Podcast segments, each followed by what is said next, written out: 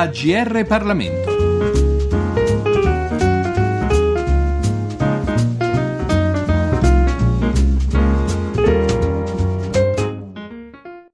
Un saluto, un cordiale saluto a tutti gli ascoltatori da Giorgio Cirillo. Il libro di cui ci occupiamo oggi è Il golpe europeo, sottotitolo molto più esplicito I comunisti contro l'Unione. L'autore infatti è Marco Rizzo, segretario del CSP Partito Comunista, dove CSP sta per Comunisti della Sinistra Popolare. Chiediamo dunque a lui di illustrarci il suo libro edito da Baldini e Castoldi. Il racconto di quello che sta succedendo in Italia in Europa e anche delle motivazioni per cui sta accadendo. Una delle questioni in campo è che spesso si dice che quello che accade in Europa è frutto di un errore, è frutto del fatto che la politica dell'unità si è spostata prima sulla parte finanziaria e non sulla parte diciamo più politica, che ci sono stati degli errori, che l'introduzione dell'euro andava graduata, andava fatta diversamente. In realtà tutto questo non è avvenuto per errore. Le classi dominanti dell'Europa, il potere capitalistico, le grandi banche, hanno scientemente costruito un archetipo europeo che ha portato i popoli in queste condizioni.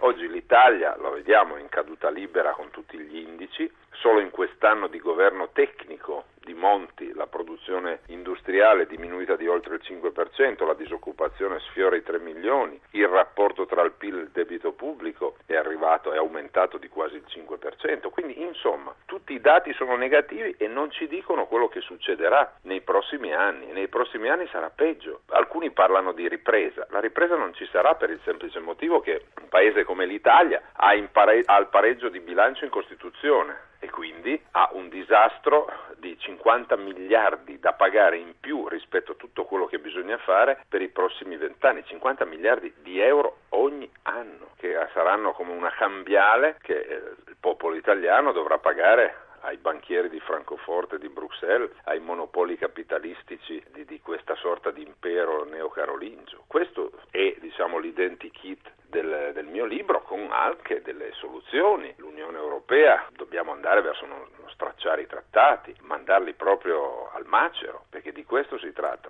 Ma a sinistra, ahimè, nessuno ha il coraggio di dire questo. La destra lo fa con un'azione, devo dire, un po' populista, ma senza, senza grande convincimento, perché alla fine si acconciano tutti dietro a un treno che va verso una direzione. E i popoli, penso a quello italiano, aspetta solo scegliere il colore del treno. Magari il macchinista può essere Renzi, Bersani, Berlusconi, ma il treno va sempre in quella direzione e alla stessa velocità. Noi dobbiamo in un certo senso provare a far deragliare questo treno. La critica contenuta nel libro non è dunque rivolta tanto all'Unione Europea o all'euro in sé, quanto piuttosto al tipo di economia, quell'economia di mercato, a quel capitalismo che in qualche modo ha generato la moneta unica. Ma l'inversione di marcia che il libro propone, la soluzione che prospetta, è ormai da tempo e dai più definita come vetero comunista e l'accento sta tutto su quel vetero, quell'obsoleto, quel modo ormai tramontato di intendere la società e l'economia più in particolare. Ma intanto il treno del capitalismo è un treno vecchio perché esiste da 900 anni, dal mercantilismo passando per la rivoluzione industriale arrivando al capitalismo globalizzato. Ma se pensiamo al paradosso un po' buffo che oggi gli oggetti che ci circondano vengono costruiti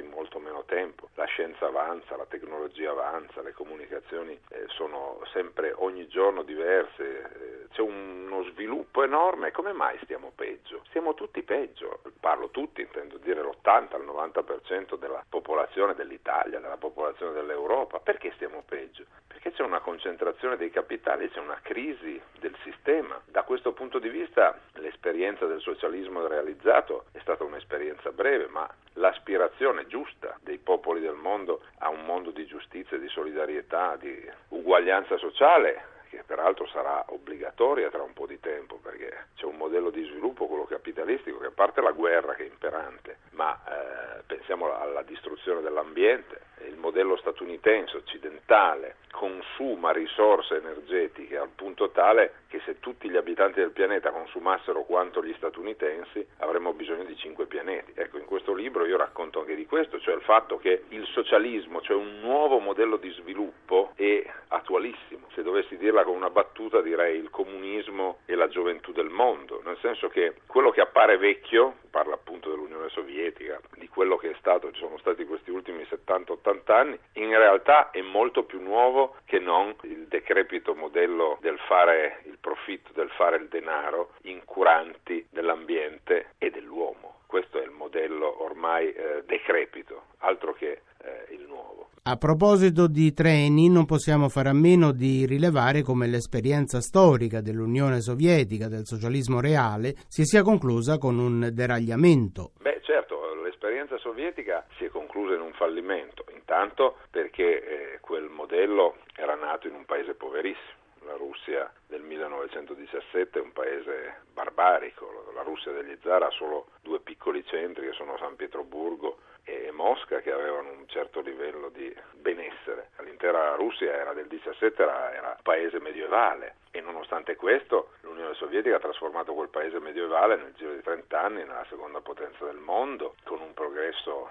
obiettivo che ha saputo resistere all'invasione nazista, ha saputo battere il nazismo. So che la storia la scrivono i vincitori, ma insomma l'Unione Sovietica ha avuto 27 milioni di morti ed è stata la prima attrice nello sconfiggere il nazismo. Se non ci fosse stata l'Unione Sovietica oggi l'Europa sarebbe ancora in mano ai nazisti di Hitler, quindi insomma la, bisogna attribuire quello che è. Poi certamente la competizione globale ha battuto e, e si è consunta dall'interno, ma c'è stato anche un cambio diciamo non indifferente nel 1953 quando eh, Khrushchev ha scelto in una via diciamo così di, revisio, di forte revisionismo quello che era l'imprinting teorico, politico, culturale, sociale dell'Unione Sovietica. Nonostante questo eh, errore tragico, eh, ci sono voluti ancora 40 anni per, cons- per, consumare, devo dire, più dall'interno che dall'esterno quell'esperienza. Quindi insomma c'è ancora molto da dire. Peraltro il capitalismo di contraltare non dà alcuna soluzione né alla vicenda dell'ambiente né alla vicenda dell'uguaglianza. E a proposito di ambiente e più precisamente di inquinamento ambientale, molto ci sarebbe da dire sulla Cina, potenza comunista superstite, ma che ormai ha adottato una scelta in materia di economia e finanza che, per rimanere alla metafora del treno, ha compiuto un'inversione di marcia rispetto al socialismo reale di 180 gradi. Beh, il problema della Cina è,